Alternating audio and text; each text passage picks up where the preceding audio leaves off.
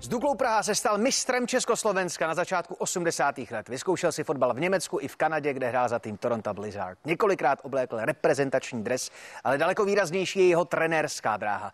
Odstartoval jí ve Fortuně Düsseldorf a po odvolání trenéra Pavla Tobiáše jako první tým, co by hlavní trenér vedl Slávy. Pak to šlo rychle. Teplice, Plzeň, Jablonec, reprezentace Česka, Liberec, Jihlava, Příbram, Pražská Sparta a poslední čtyři roky návrat do Jablonce, se kterým odvádí každý rok neuvěřitelnou práci. Rozpočtově skromný tým dovedl do Evropy a vepředu je Jablonec i teď. Jeho postřehy a životní pouť navíc naleznete v knize Neskrotný bouřlivák. Tím je a třeba i bude v našem studiu Petr Rada, který je mým hostem. Dobré ráno přeju. Dobré ráno. Tak dívali jsme se na tu předpověď, nevím, no, smíšený srážky 7 stupňů Celzia. Je to dobrý pro to utkání v Brně? Tak nevím, jak v Brně, ale kdyby se no mělo... ne, tak budete hrát v Brně? Já vím, ale kdyby se mělo hrát u nás, bylo by to podstatně horší, protože to počasí je, je hodně, hodně rozdílný proti Brnu. No a jak se trénuje vlastně v takových podmínkách?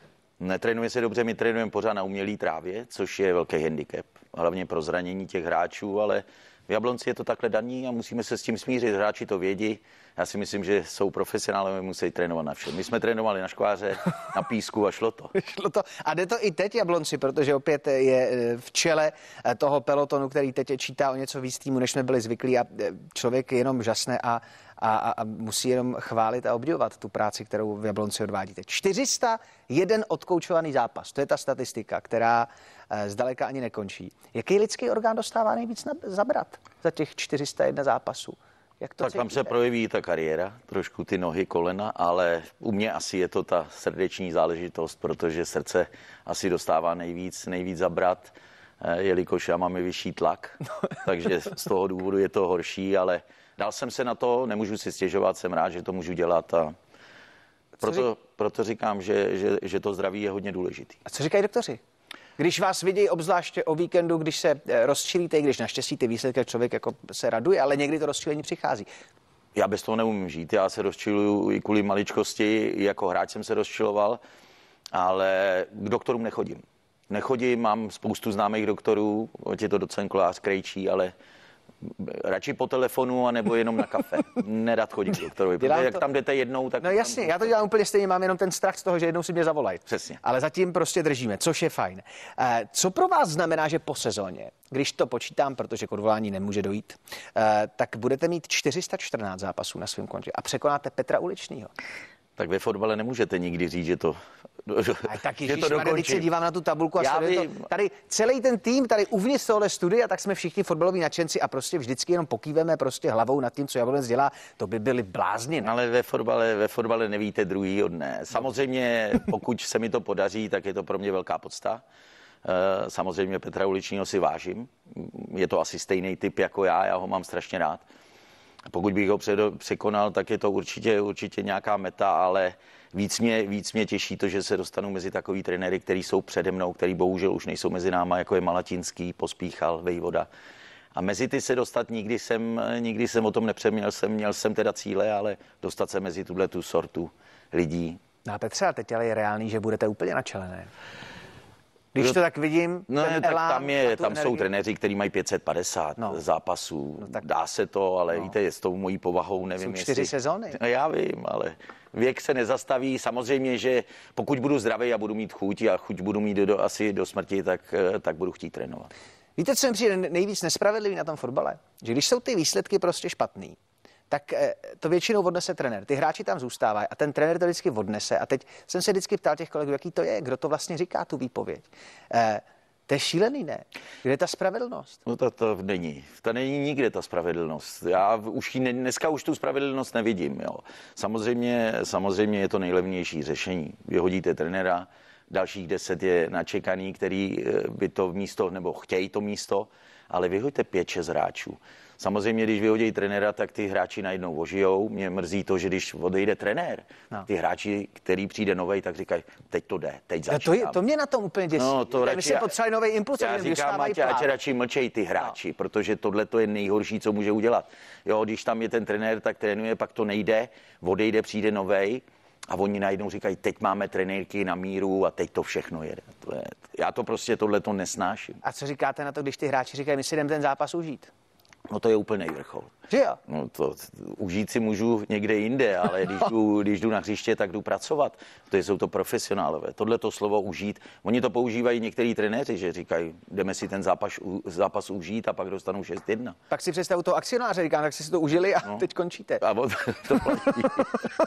to je strašný. Tak to je. No a jak se člověk vyrovnává s tím, že té práci vaší rozumí opravdu uh, skoro každý člověk v hospodě a když si dá ještě druhý pivo, no tak už úplně totálně. To taky Ale já si myslím, že to, já to mám rád. Jo? Já to mám rád, mě to nevadí. Já když uh, jdu někam do společnosti, do hospody, jakože chodím jako normální lidi a vidím, že se lidi o tom baví a, a i, i třeba horším slova smyslu mě to vůbec nevadí. Já jsem rád, ať se baví o fotbale, protože těch, těch dobrých věcí moc nemám. Já jsem tady zmiňoval eh, ta vaše angažma.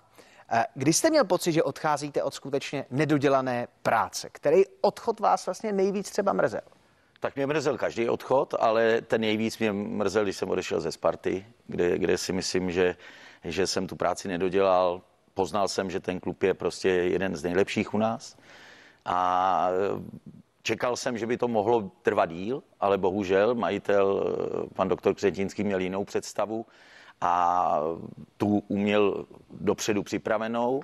Já už jsem pak s tím byl smířený, ale víte, jak je to, furt se mám v hlavě něco motá, říkáte, ono to by to mohlo být. Jestli se dobře pamatuju, ta bilance byla skvostná, 5-4-1, ne?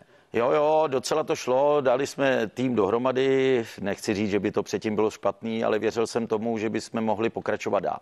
Na druhou stranu, když jste zmiňoval ten klub, já ho znám, protože ho mám rád, tak tam je naštěstí ta šance, ono se to tak, to je jak Orloj, jo? že vždycky se tam objeví po nějakém době ta volná, pro ten volný prostor, tak teď by se to vzal? Kdyby to přišlo, ta nabídka z té Sparty. No teďko ne, teď je tam, teď samozřejmě. Teď je tam teď trenér, který, čekat. ano, ne, o to ne, já nejsem ten, že bych, že bych stál za bránou, ale samozřejmě pokud přijde eh, nabídka, by přišla z takového klubu, to se neodmítá. To ať každý si myslí, co chce, to neodmítne nikdo. A kdo to odmítne, tak to nemá rád.